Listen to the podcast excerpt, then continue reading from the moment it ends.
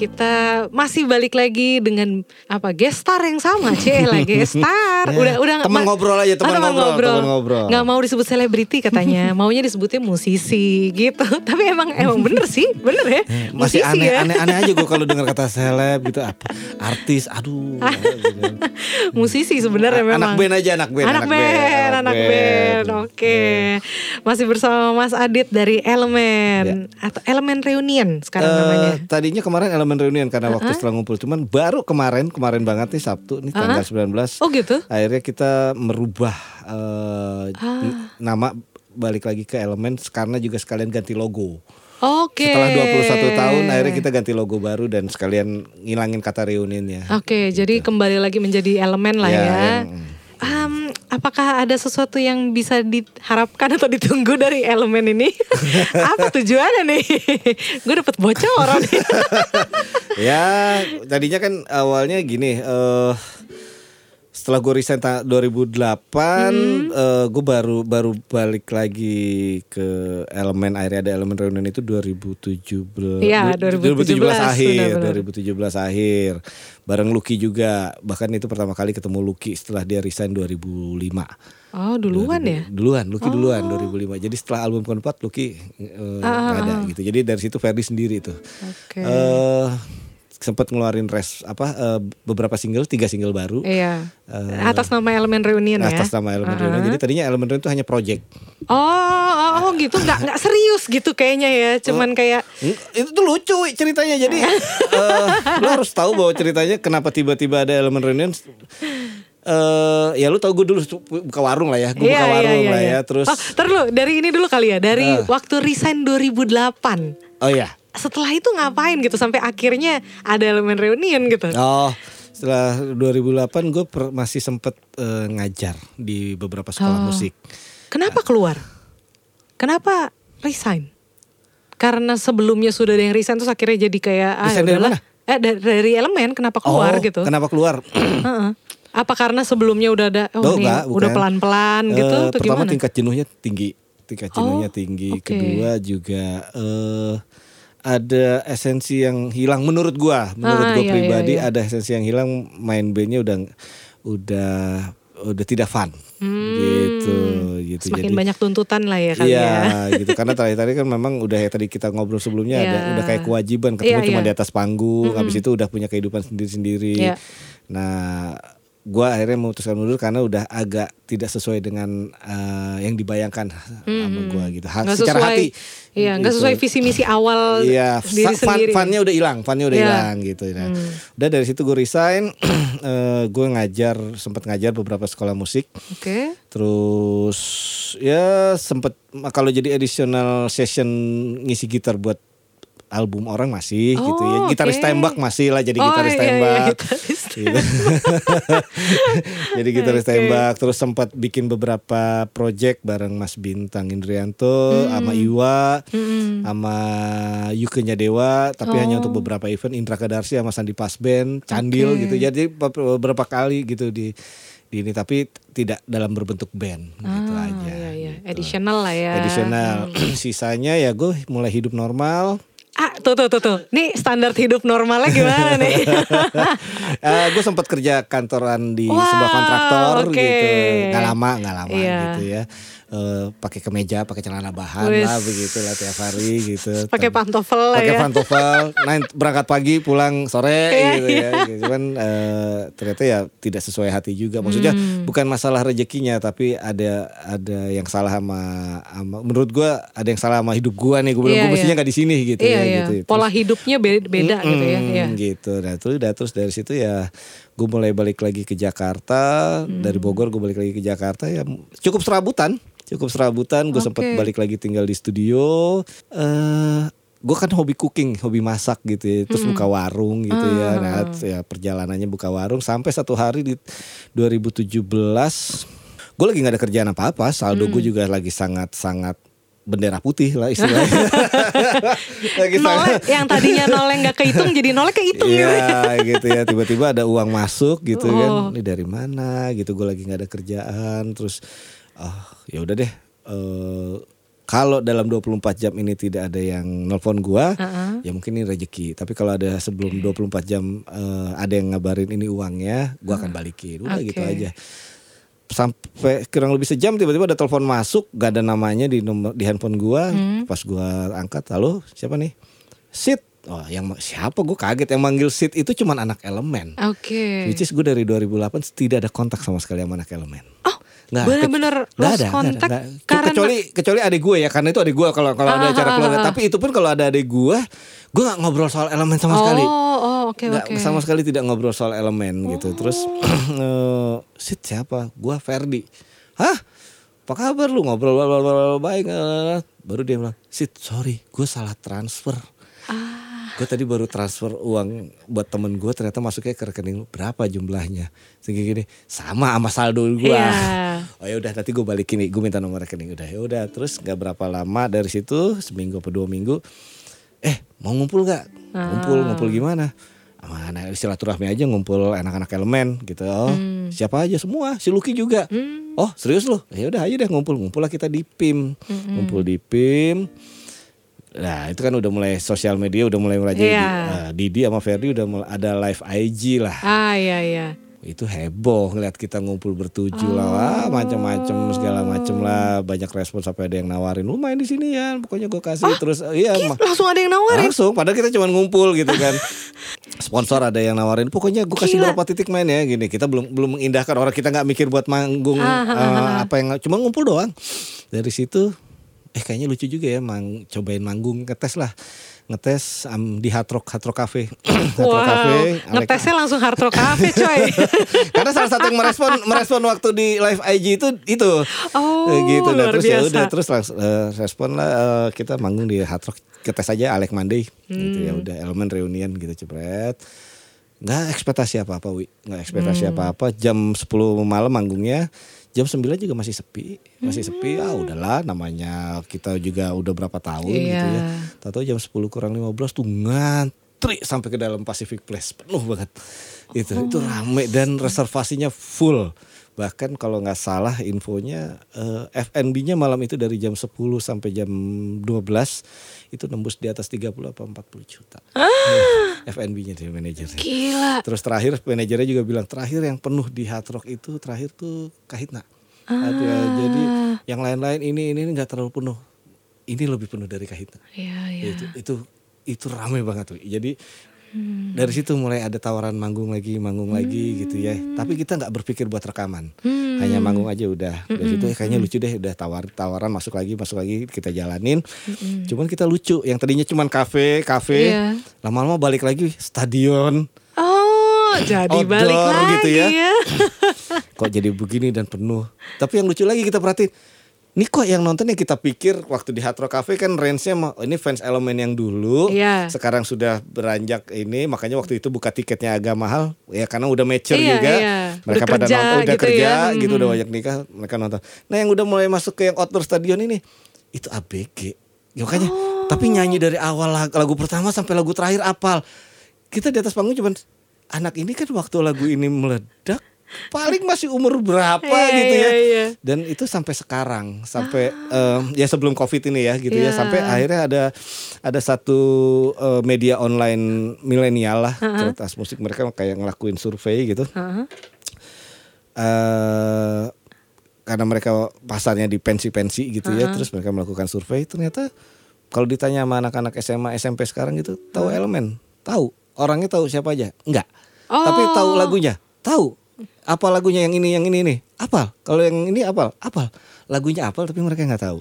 Jadi eh akhirnya mereka bilang eh, alhamdulillah elemen masuk ke satu dari sedikit band yang karyanya berhasil lintas generasi ke generasi sekarang. Even walaupun mereka tidak mengenal elemen itu siapa. Iya. Gitu. Tapi secara lagu lagunya lintas generasi gitu istilahnya dan itu nggak banyak band yang Bisa eh, begitu. Iya, mendapat Bener, anugerah bener. seperti itu gitu. nah, Bener, itu bener. alhamdulillah makanya ya eh, ya semua kalau boleh dibilang akhirnya responnya tiga kali lipat dibanding waktu dulu gitu. Iya soalnya lintas generasi. Lintas generasi, Yang jadi- generasi a- lama ada, Iya, terus gitu anak-anaknya sekarang. juga ada. Iya, gitu. Jadi eh, kita dapat ya itu mungkin jalannya Wah. Tuhan.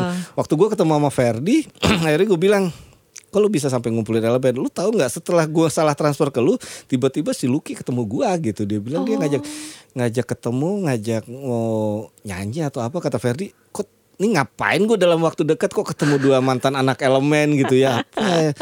ya mungkin itu jalannya Tuhan makanya Iya. dia ngumpulin. Ngumpulin juga cuma buat buat ngobrol aja ngopi cuman karena iseng di live IG Hmm. ya jadi begitu. Akhirnya sampai sekarang. Gila. akhirnya mut- keluar single satu single responnya lumayan. Respon lagi single baru lagi keluar lumayan.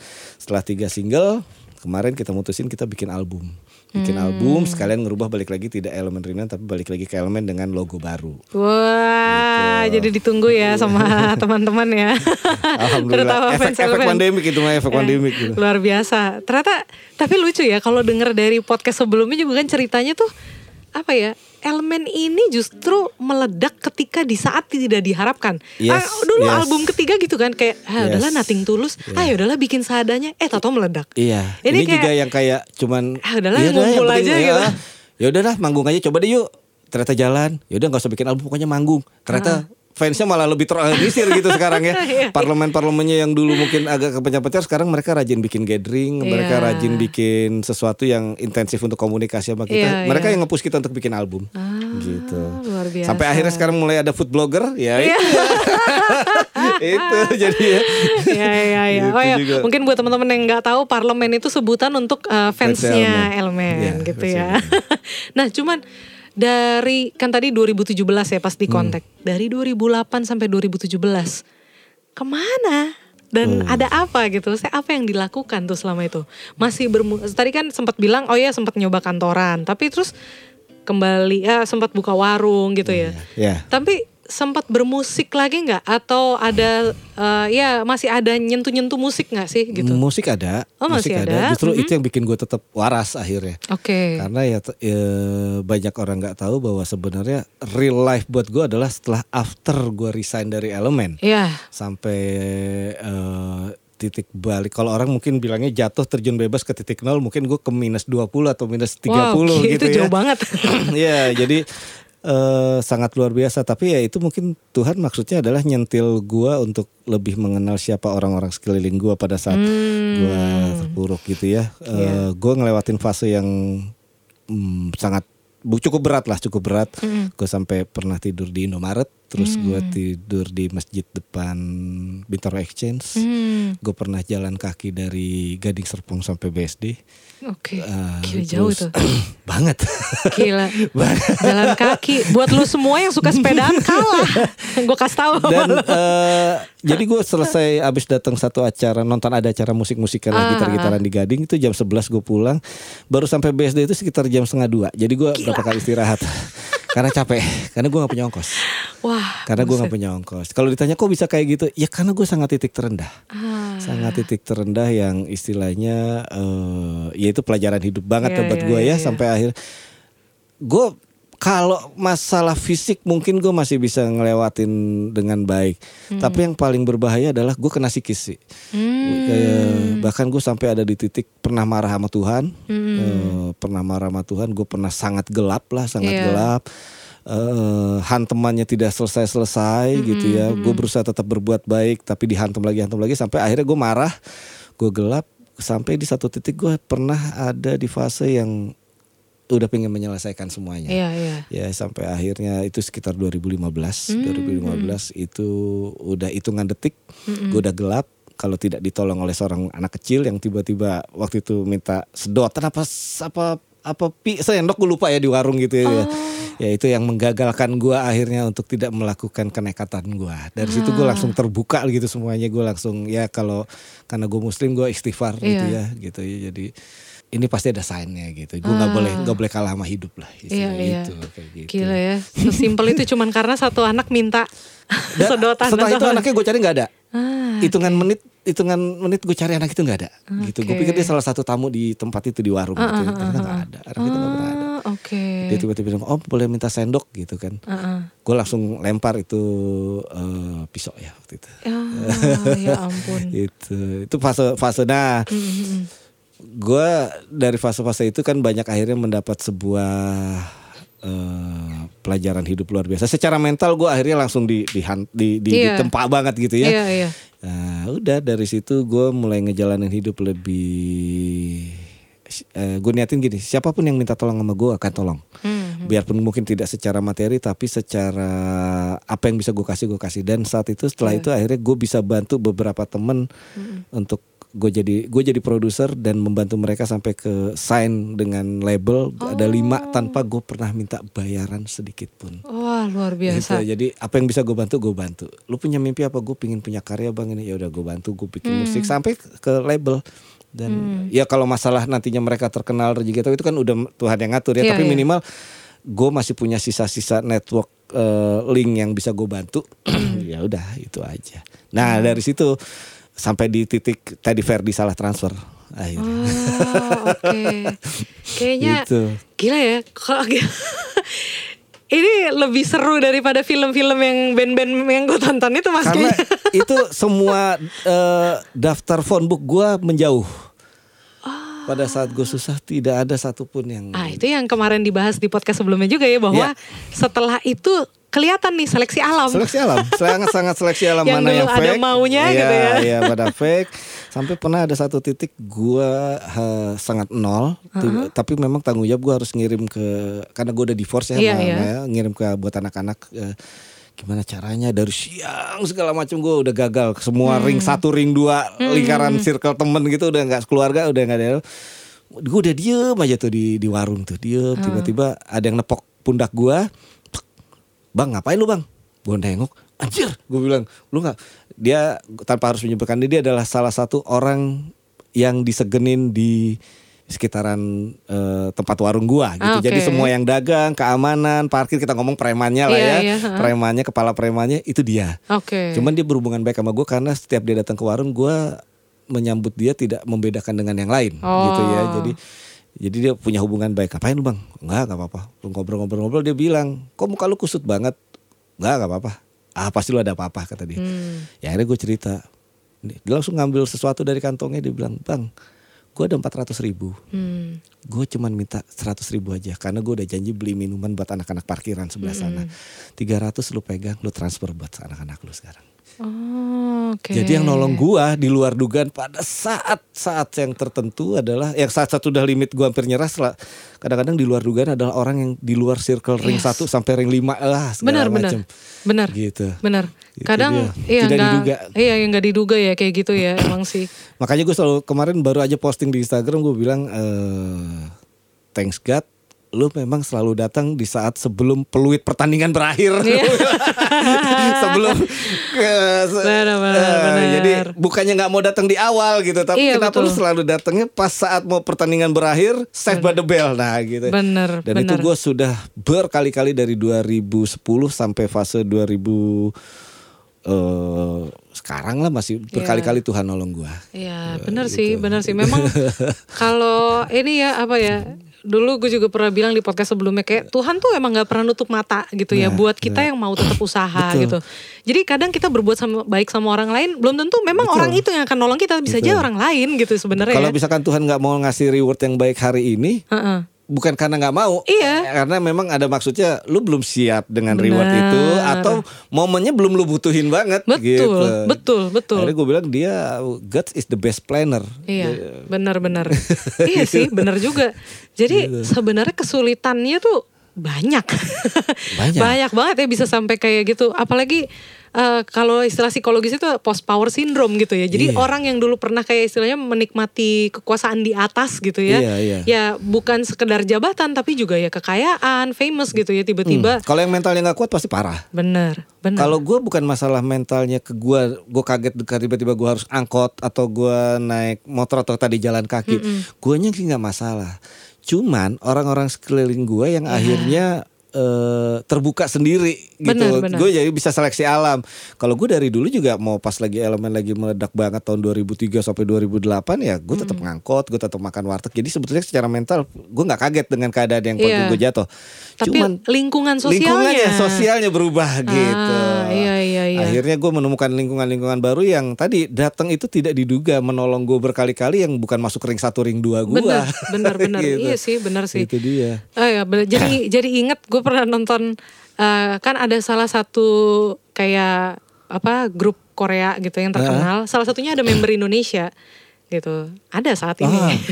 ya ada lah. Terus dia juga pernah bilang sih memang katanya gimana sih caranya ditanya gitu di tips apa kasih tips dong buat teman-teman yang mau jadi kayak lo gitu ya terkenal dia bilang Cowok nih, cewek. "A- ada cowok ada cewek gitu terus dia, Oke. dia dia bilang katanya kalau mental lu nggak kuat jangan pernah terjun ke dunia ini Oh dia iya, bilang gitu memang, memang. memang kalau misalnya eh, buk salah kalau misalnya lu mikir gini eh kan mereka kan ada proses juga jadi trainee dulu gitu-gitu Iya, ya iya, kalau lu mikir mental lu tuh akan dibentuk saat trainee itu salah justru ketika lu mentalnya tidak kuat ya udah Hmm. Benar, bye benar. Mentalnya jadi gini, kalau pada saat lu udah lagi di atas semuanya jadi abu-abu. Ah. Mau hitam atau putih. Tapi gue yang dari putih terang banget tiba-tiba harus nemuin yang hitamnya pekat banget gitu ya kan. Hmm, Jadi kalau mentalnya nggak kuat ya parah gitu. Eh, apa namanya? Tapi ya balik lagi bersyukur tiba-tiba semua itu emang Tuhan ada maksudnya sampai di Iya, fase iya. Ferdi salah transfer terus Iya. ternyata elemen mendapat respon lumayan sampai akhirnya jadi bagus banget bahkan kita gue bilang bersyukurnya adalah ini tiga kali lebih besar daripada apa yang pernah didapat sebelumnya Iya, gitu jadi iya. Eh, itu mungkin jadi gue nganggap elemen adalah hadiah buat gue atas apa yang pernah gue jalanin dari 2000 terutama 2010 ya 2010 Hmm, sampai 2017 itu buat buat gue sangat luar biasa pelajaran nah ini adalah hadiah dari Tuhan kesabaran gue mau buat. Wah gitu. gila. Ya. gila luar biasa sih. Ya, kayak gitu. Sampai akhirnya akhirnya sekarang misalkan ditanya eh, apa yang apa yang mau lu lakuin sekarang? Hmm. nggak ada gua itu sudah berkali-kali Padahal mau ditolong gue tanya lu mas nggak ada Lu Maksudnya tuh nggak ada nih dalam arti apa? Maksudnya nggak ada eh, artinya tidak punya plan gitu. kalau plan secara manusiawi ada pasti tapi tapi Oke. sekarang lebih bijak dalam arti kita ngomong makronya adalah gue cuman pingin berbuat yang baik punya hati baik sama siapa pun. Karena kadang-kadang gini kita berbuat baik belum tentu belum tentu ditangkap baik sama orang. Benar, jadi benar. sekarang mau apa pun rewardnya yang penting lu jalanin dengan niat baik. Itu aja udah karena Tuhan itu pasti baik kok gitu hasilnya. Jadi, jadi sekarang tanya elemen nggak ngoyo gue nggak maksudnya anak-anak juga udah di fase yang tidak ngoyo yang ya kita rilis berkarya ternyata dapat kalau responnya bagus ya alhamdulillah gitu kalau ya kita Hmm. jalan aja terus yang penting berkarya niatnya baik Da- karena dua kali gini pada dulu pertama elemen album pertama pas dapat kontrak bokap gue meninggal Iya. ini pada saat elemen mulai take off lagi yang reunion Heeh. nyokap gue meninggal barengan Oh iya, Nyokap oh gue iya meninggal. 2017 iya ya. 2018 2018 di saat pas elemen reunion dapat responnya iya, luar biasa manggungnya Iya, kita benar-benar. Sebul sebulan tuh lumayan loh manggungnya udah di atas 10 kali Oke. setelah untuk band yang band yang hampir dua sekarang ini 21 tahun Iya. masih sebulan di atas 10 kali gitu Gila gila. nyokap gue meninggal ya itu jadi kayak emang Tuhan ngaturnya begitu kali ya jadi oh yaudah sekarang tinggal jalanin aja ngeflow semuanya Iya. nggak sengoyo dulu Iya. seandainya dapat rezeki pun lebih bijak gitu ya kalau dulu mah langsung barberbor gitu kalau sekarang lebih tahu mana yang dibutuhin sama yang di, yang dipingin lah gitu Iya, gitu. iya. Soalnya udah lebih mature juga lah ya. Ya, mature. Fasenya Iya. udah banyak yang dilewatin Oke, gitu. tapi ini kali ini karya yang berikutnya eh, lebih ke indie atau Oh, label lagi? Enggak, elemen tuh udah dari 2014. Heeh. Kalau kata Arya, waktu elemen tinggal berempat mereka sempat merilis juga album itu udah indie semuanya. Oh. Udah indie, udah nggak dari oke, 2014 udah bikin sendiri namanya Elemen Production, udah Oh, oke. udah manajemen sendiri, Hmm. indie apa label sendiri, rekaman sendiri, udah gitu aja semua. Hmm. Cuma sekarang lebih terbantunya, lebih rapihnya. Parlemen membantu secara itunya udah lebih terstruktur, Lebih intens gitu lebih ya? terstruktur, Enggak- oh, terstruktur. lebih terstruktur. Mereka udah ngadain gathering sendiri, udah Hmm. konstan ada komunikasi antar parlemen. Mereka bikin merchandise segala macem gitu. Oh, oke. Jadi eh bahkan salah satunya adalah sekarang ya eh, elemen yang eh, parlemen yang sangat membantu banget untuk kita bisa menyelesaikan album segala macam semuanya udah indie. Oh, Oke. Gaya metal tapi kita lakuin gaya band metal tapi kita lakuin di dunia in- eh, di dunia pop lah istilahnya Iya. seperti itu sistemnya. Oke. kayak gitu. Nah, eh, ada perbedaannya nggak dari yang dulu label sama sekarang ini udah produksi sendiri gitu? Justru lebih banyak untungnya atau lebih banyak ruginya? Kalau secara cuan sih katanya sih biasanya lebih untung katanya. Kan bikin sendiri masuk sendiri. Oh, itunya iya, itu reward setelah albumnya. Tapi Iya. kalau dulu kan label selalu ada biaya produksi yang ditanggung duluan sama mereka. iya iya makanya Untuk- kan untuk ada rekaman. potongan Ah, pasti kan. Kalau sekarang kan kita Semua biaya sendiri. sendiri gitu ya. Jadi ya Ah. eh plus minus lah, plus minus. Plus minus. Hmm. minus. Cuman kita sekarang lebih eh, rulesnya nggak nggak terlalu sekaku waktu di label ya kita berbuat aja dulu kalau mau bikin musik itu udah nggak ada batasan udah nggak ada Hmm, batasan iya, iya. udah Karena udah udah nggak diatur tanda kutip Iya lah ya. udah udah mau. Cuman sekarang juga bertambahnya eh, umur juga kita udah tahu kita mau nembak di kolam yang mana Iya, gitu iya. ya. Jadi eh kalau dulu kan egonya tinggi pingin ini pingin ini karena apalagi dulu stigmanya elemen kan ngelawan stigma Iya. budaya tadi ya. Iya. Jadi ada emosi untuk menunjukkan diri bahwa gue beneran anak band. Kalau Iya. sekarang gue udah nggak peduli orang mau nganggap gue kayak apa. Yang penting gue cuma pingin main musik, bikin karya Iya. yang baik. Iya. Mudah-mudahan berkahnya baik gitu Ah, doang. Oke. gitu. Seru juga ya itu perjuangannya melawan stigma awalnya gitu oh ya. iya, paling be- band mah kalau masalah meledak apa enggak itu mah urusan Tuhan. Ah. Tapi yang paling berat adalah mendapatkan kepercayaan pada saat eh, awalnya tidak dipercaya.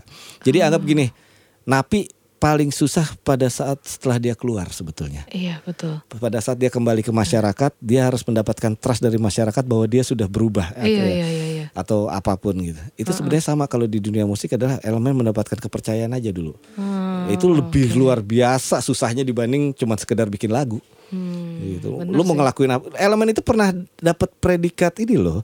Eh salah satu majalah remaja paling hits lah pada era Oke. dulu. Pasti sekarang udah nggak ada. Udah ada, udah ada. Itu band berpenampilan terburuk tahun ini. Ah gila serius. Serius, serius. Jadi ada, jadi mereka ceritanya pooling, ada artis terbaik, terpopuler, aktor atau siapa sampai ada band Ah. yang terkeren, ada yang penampilan band terburuk, elemen. Terus kebetulan gue kenal lah sama teman-teman Iya, wartawan iya. aja ditanya, gue tanya lah, kenapa elemen bisa jadi penampilan terburuk? Jawabannya keren wi, Apa tuh? karena ada kon- di konser elemen ada part gue solo gitar. Hah? Terus? Buat mereka aib band kayak elemen ada solo gitar. Kalau band lain nggak apa-apa. eh gimana tuh ya? Jadi buat gue ini cuma masalah dislike, like iya, or iya, dislike. Iya iya benar-benar. Nggak objektif lah itu ya jadinya ya. Justru Iya, yang iya. kayak gitu-gitu yang menghembuskan stigma-stigma waktu itu. Kita Hmm. menyayangkan gini, maksudnya mestinya media juga saat itu lebih netral Iya. melihat bahwa kenyataannya kita bisa besar atau bisa maju itu kan support dari media. Iya. Kalau medianya sendiri ternyata sudah sirik sama keberadaan kita buat itu udah luar Iya. biasa susahnya gitu. Gila ya. Wah ternyata kayaknya kalau gue denger nih malahan kayaknya jauh lebih berat dulu daripada zaman sekarang. Sangat. Gue manggung jarak gue nggak nyampe semeter. Gue kalau ini bisa pernah diacungin jempol, dibilang banci gue. Iya, Lagi di atas gila. panggung. Kalau zaman sekarang soalnya kan orang lebih beraninya lewat medsos yang nggak ketahuan orangnya gitu ya. iya, sekarang kan Yang- banyak gitaris kamar atau apa ya Iya, cover yang, gitu kan. Yang akunnya tuh juga kalau maksudnya kalau ngina gitu ya kasih hate Iya. comments tuh kita nggak tahu Fake- nih orang fake siapa account, ya iya. kan ya. Fake fake account Iya. yang fotonya nggak ada Nggak atau postingannya ada, nggak ada. Tapi kalau zaman dulu nol gitu ya. Kalau zaman dulu tuh bener-bener depan muka gitu. Depan muka. Jadi gue ya sering banget lah gue manggung itu yang di depan Gila. yang diacungin jari tengah yang Gila. Turun lu banci lu mendingan pulang lu minta apa ya dengan bahasa-bahasa kasar Iya, lah ya iya, gitu ya. Jadi kalau kita nggak kuat mental, gue pernah juga yang dulu terpancing akhirnya gitarnya gue kasih ke kru, Heeh. Gue lompat ke penonton akhirnya berantem pernah juga gitu luar maksudnya biasa. ya gitu maksudnya iya, iya. eh, itu salah satu fase yang harus dilewatin sama elemen segitu beratnya gitu Ah, oke. bukan masalah menciptakan lagu menjadi hits atau bukan itu mah rezeki dari Tuhan tapi mendapatkan kepercayaan aja Benar, benar itu berat banget sih. Iya, benar pak jadi kebetulan medianya pun tidak ada yang mendukung saat itu Ah, Oke. makin dihembus-hembus lagi gitu Tapi gini, kan elemennya artinya mengalami dua era. Dua era, yang era masih belum digital gitu ya, yang Hmm. Oh, tadi iya, iya, masih pita kita semuanya rekaman. semuanya secara langsung gitu. Ya ada yang nggak suka disampaikan langsung Oh, gitu iya, ekspresinya. Sama era digital 2017 kan udah era digital, 2017 sampai Udah, 2020 sekarang Iya, ini gitu ya. iya. Udah ada medsos segala macam dan elemen mengalami itu dong. Hmm. Iya kan, mengalami era digital di mana ya hate comments-nya dari ya itu Ya. lewat medsos. Eh kalau ditanya lebih gampang mana gitu? lebih gampang sekarang ah gitu, lebih enak sekarang serius? Iya, hatersnya udah udah pada insap kali. Gitu. iya, Lebih gampang menghadapi hatersnya sekarang daripada zaman dulu berarti? iya. Lebih gampang sekarang. Kenapa tuh? Karena ngerasa nggak ngeliat gitu atau gimana? Karena ngerasa eh ya udahlah nih orang juga Hmm. siapa nggak tahu gitu atau?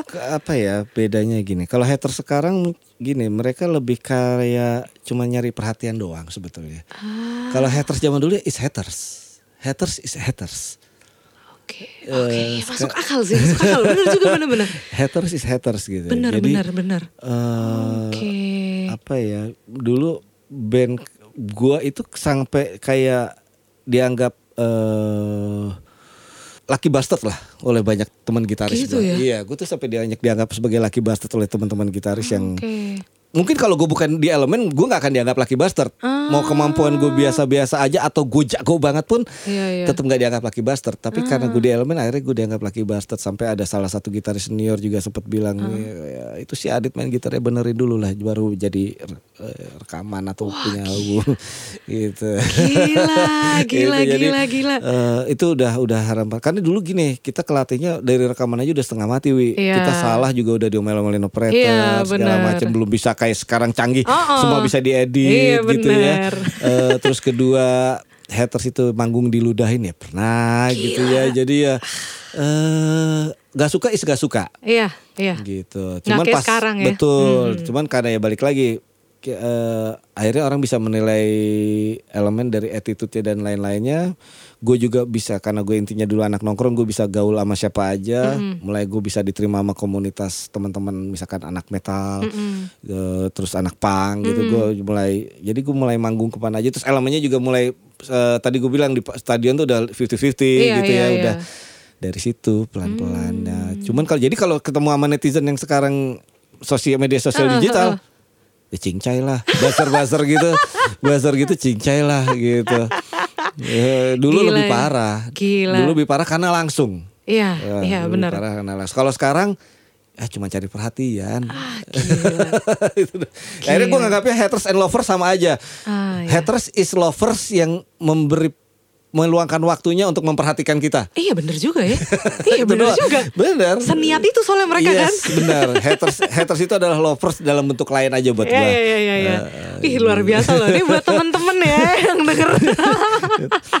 Supaya nggak ini nangkepnya. itu bener banget sih. Enggak soalnya gini, banyak anak-anak muda zaman sekarang terutama yang dulu eh, kan dulu gue backgroundnya pendidikan ya pernah jadi guru gitu ya mantan mantan anak murid gue itu tuh banyak yang gitu yang maksudnya mereka tuh seneng banget atau pengen banget gitu jadi selebgram gitu gak usah jauh-jauh lah ponakan gue Iya, iya. youtuber Iya, iya, iya. gitu kan Ya.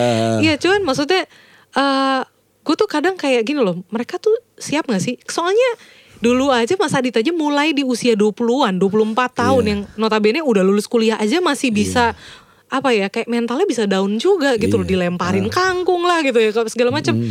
ini mereka yang notabene masih di bawah 20 loh banyak Iya, banget jelas, gitu jelas. dan banyak banget yang udah stres itu banyak banget gitu Iya, sampai kemarin kemarin gue dilihat ada di Jepang salah Hmm. satu supermodel model di Jepang bunuh diri karena dia nggak pakai masker dan dibully oleh netizen. iya iya benar benar Eh, gini, jadi sebetulnya eh, dengan digital ini orang akhirnya tidak terlalu gentleman untuk menyampaikan sesuatu. Hmm.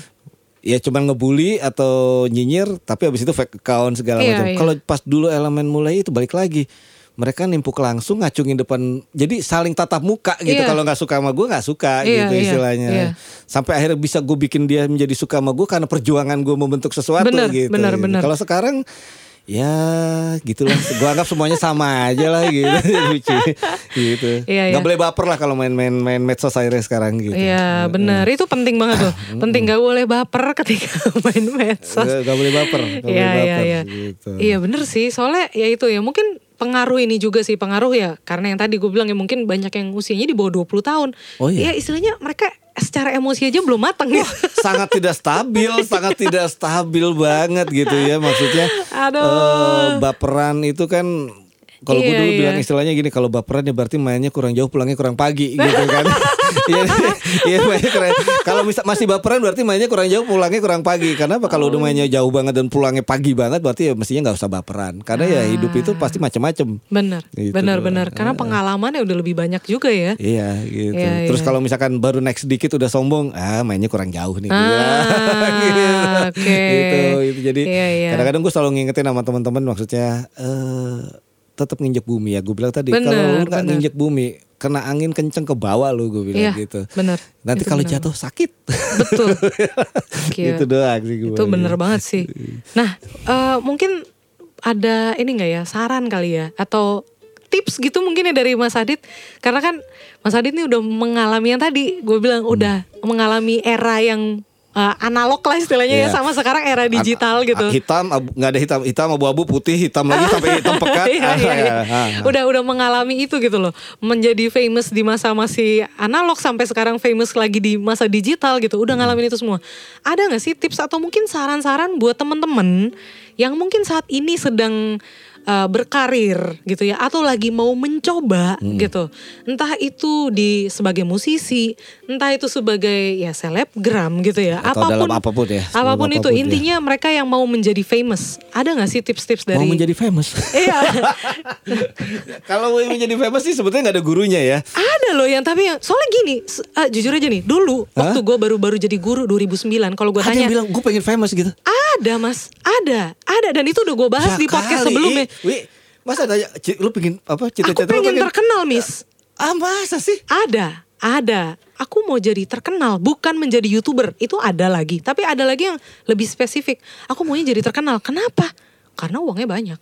Oh gitu ya. Banyak. Nah, makanya mindsetnya orang untuk menjadi terkenal tuh tujuannya ya itu memang gue pengen famous, gue pengen dikenal karena banyak uang. As simple as that. Gitu. Nah, Lucu jadi ya. Lucu ya. itu itu bahkan anak kecil anak SD yang ngomong mas. Ah, udah banyak yang kayak gitu. Oke, oke. Nah jadi apa nih ada tips apa gak sih yang selain tadi mungkin ya hati-hati kalau apa ya mesti nginjek bumi gitu ya karena Sama, iya, sama apa lagi nih mungkin biar biar mereka apa ya lebih Gue sih nggak pernah tahu caranya gimana caranya untuk famous karena dari dulu gue juga nggak tahu itu Nggak nggak ada ada- sekolahannya, nggak ada formulanya Nggak ada ya? formulanya. Gue gue cuma menganggap apa yang pernah gue dapet dulu, terus gue jalanin itu semua jalan dari Tuhan aja. Tapi gue lakuin apa pun bentuknya gue total. Hmm. Iya, Itu total. iya. Jadi total total itu juga banyak bukan hanya total secara praktek tapi total secara hati dalam arti Hmm. Oke. ikhlas tulus dan Ah. siap melak- menerima feedback apa pun jadi Ah, prinsipnya iya. gini kalau lu mau dapat dapat feedback 100% dari Tuhan Hmm. ya lu harus jangan jangan berupa berupa berupayanya jangan cuma 20%. Hmm. Jadi kalau lu mau dapat feedback 100% lu harus tetap usahanya 100%. Kalau Hmm. lu cuma usahanya 20%, ja- don't hope lu dapat reward 100% sama Tuhan. Hmm, benar. Tapi lu harus percaya kalau lu ke apa namanya berusahanya 100%, Hmm. bukan tidak mungkin Tuhan akan ngasih rewardnya 200%. wah gitu ya. Itu jadi jadi gue cuman itu aja. Yang penting niatnya baik. Pertama satu niatnya harus baik. Kedua jangan mikir gue pingin nanti kalau terkenal kayak gini. Kalau gue sih gue jauhin ya. Gue lebih mikir gue lakuin aja dulu selesai sekarang. Masalah nanti dia kayak apa itu biar ngeflow sendiri. Gitu. Eh, setelah gue ngelawatin fase sampai akhirnya ada elemen reunion dan sekarang juga impactnya gue bilang tadi tiga kali Iya. dibanding dulu Iya. dengan pasar yang gue pikir pada saat sekarang fans elemen kalau kita lagi manggung kita perhatiin anak ini belum lahir gitu Iya, ya iya, iya. kita main di event-eventnya anak ABG istilahnya anak-anak sekarang milenial gitu kita kaget itu buat gue jalan dari Tuhan aja bukan karena direncanakan oleh elemen Oh. bukan juga direncanakan oleh mungkin secara personal oleh Ferdi dan Iya, lain-lain semua iya. jalan Tuhan tiba-tiba dia salah transfer dan lain-lain tapi cuma niatnya ya kita mau ngelakuin apa pun niatnya satu harus baik kedua total aja dulu feedbacknya Bener. kayak apa gitu ya ya ya kalau terus nah kalau naik dikit ya injak bumi injak bumi aja gitu. Jangan jangan jangan sombong lah istilahnya. Ama ini yang sering banget gua agak worry dengan anak sekarang adalah respect. Respect terhadap apa yang sudah pernah dibuat. Sejago-jagonya lu sekarang lu harus respect bahwa sebelum lu sudah ada generasi-generasi yang melakukan itu. Benar, Tolong respect dengan apa pun yang sudah pernah ada, Benar. respect dengan hal apa pun yang mendapat di sekitar lu. benar Itu yang ngejaga lu untuk tetap eksis ke depan. Hmm. Gitu, itu aja sih. Benar. Lu kalau karena skill, masalah skill, popularitas itu nomor tujuh, nomor tujuh, nomor Oh, delapan. buset jauh dong Yoi. bukan gua- lima besar itu Bukan, di luar itu ya bukan. Buat gua Wah, gila. skill, popularitas, terus apa namanya tadi eh finansial, Ah, ekonomi dan gitu bonusnya itu nomor tujuh, nomor delapan kali ya. Nomor satu sampai enam tuh attitude. Ah, itu, yang harus dijaga attitude and respect. benar. itu jadi satu apa attitude dua attitude empat sampai enam. Tujuh lu baru baru yang lain skill. Kalau Hmm. sejago-jagonya lu punya skill attitude lu gak bagus lu nggak akan jadi apa-apa. Hmm, sejago-jagonya lu skill lu nggak punya mental yang bagus eh, ter- respect terhadap orang lain lu Ah. Iya. juga nggak akan jadi apa-apa tapi lu punya respect bagus lu punya attitude bagus Hmm. lu mau jalan ke mana aja pintunya kebuka Oh, benar, benar sih. Itu eh, kayaknya itu berlaku untuk semua profesi sih. Iya, semua profesi. Karena kenapa? Karena gue ngalamin semua hal yang tidak hanya musik dari Iya, 2010. iya, iya, Akhirnya gue iya. bisa ngomong kayak gitu. Benar, gitu. benar. Hmm. Eh, jadi yang gue jaga sekarang cuman attitude. Lu punya attitude bagus, lu akan diterima di mana pun berdiri. Betul. Gitu. Kalau udah lu diterima di mana pun lu berdiri, semua orang akan maklum batas kemampuan lu seperti apa. Ah, iya benar. Benar sih. Jadi lebih bisa nerima. Iya, dibanding lu datang dengan punya skill yang setinggi apa, tapi Hmm. attitude lu tidak bisa mencair dengan banyak orang, ya juga lu kan kelempar. Akan seleksi alam. Hmm, seleksi alam lah ya. gitu. Oke. Jadi kalau kita ngomong analoginya lagi eh, Valentino Rossi ya, Ah, Valentino Rossi eh, jangan Valentino, Michael Schumacher tuh, Michael Oh, iya, Schumacher iya, ya, iya. juara Formula 1 ya. Kalau dia naik mobil Mercy lu Hmm. di sampingnya itu kan pasti lu kebayang dia enak nyetirnya kan. Iya. Terus kalau lu tiba-tiba naik sama mobil dia mau produknya di bawah itu gitu Ah, ya. ah, ah. Menurut yang harganya 80 jutaan Iya. gitu. Menurut lu enak gak? Iya tetap enak, enak, lah. Ya berarti bukan produk mobilnya yang bikin enak bisa me- membuat semua orang happy. Oh. Tapi si Michael Schumachernya yang bisa membuat semua orang happy pada saat di samping dia berkendaraan. Oke. Itu sama kayak di sikap kita bahwa Wah, keren analoginya. Jadi maksudnya kita mau gimana pun ya kitanya harus bisa Iya. bersikap dan berattitude baik semua orang. gitu. Benar, benar. Setuju, setuju. Nanti Iya. kalau kita ini semua orang akan respect apa semua akan gak masalah dengan skill kita kurang-kurang dikit ah maklum anaknya asik kok gitu ya udah udah gitu aja Benar, benar, benar, benar. Eh, hidup paling simpel begitu aja sekarang udah Oke, ada. Oke, kita tutup dengan satu hal berbagi ini dong, Mas. Ada nggak kejadian yang nggak terlupakan yang lucu banget gitu selama jadi member elemen entah itu zaman dulu atau sekarang gitu. Maksudnya ada nggak yang kayak lucu banget, buset dah nih gitu, kayak Oh, apa bikin ya? gimana gitu. kalau kayak sering nyebut kota yang salah di atas panggung sering lah ya. Halo malam Purwokerto. Kita tuh ada di Padang gitu tapi padahal tapi selamat malam Purwokerto. Kitanya ada di Padang tuh sering banget. Ferdi tuh sering tuh. Ferdi banget sering banget.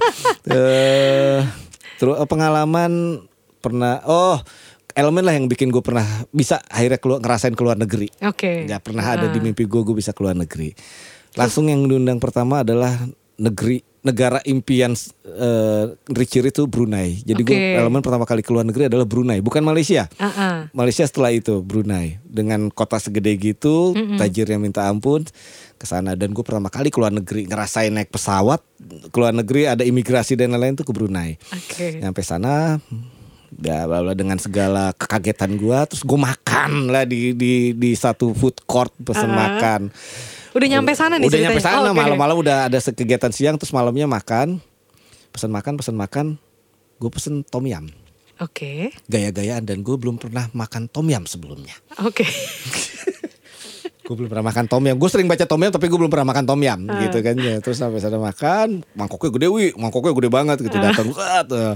semua masing-masing anak-anak pesanannya macam-macam gue makan Fajar nanya enak sih enak enaknya gue tuh dalam arti gini tapi kalau di Indonesia rasa ini tuh disebutnya basi. Cuman gue berpikir ini namanya luar negeri men. Gue udah pindah, gue udah naik pesawat pindah negara gitu. Ya ini ciri khasnya negara ini makanannya tom yam begini rasanya. Gue belaga so tau karena gue belum pernah makan tom yam. Iya, iya. Kalau di Indonesia sih disebutnya basi, tapi ya tapi enak kok. Oh coba gue coba, udah mau habis wi, tinggal ya tinggal kuah-kuah dikit doang dari semangkok gede. Fajar nyobain, pek, sit, ah ini basi. Jadi gue jadi gue pikir rasa itu adalah rasa karakteristik makanan tom yam Brunei. Ya gue oke oke aja seneng karena di dua negeri. Ternyata itu emang beneran basi. Akhirnya gue berpikir, oh basinya Brunei sama basinya Indonesia rasa sama aja ternyata. itu aja, itu doang. gue pikir kalau basi luar negeri beda rasa basinya beda ternyata sama. Soalnya gue bilang sama Fajar, enak sih Jar, cuman kalau di Indonesia ini disebutnya basi. Dia coba, ini emang basi katanya.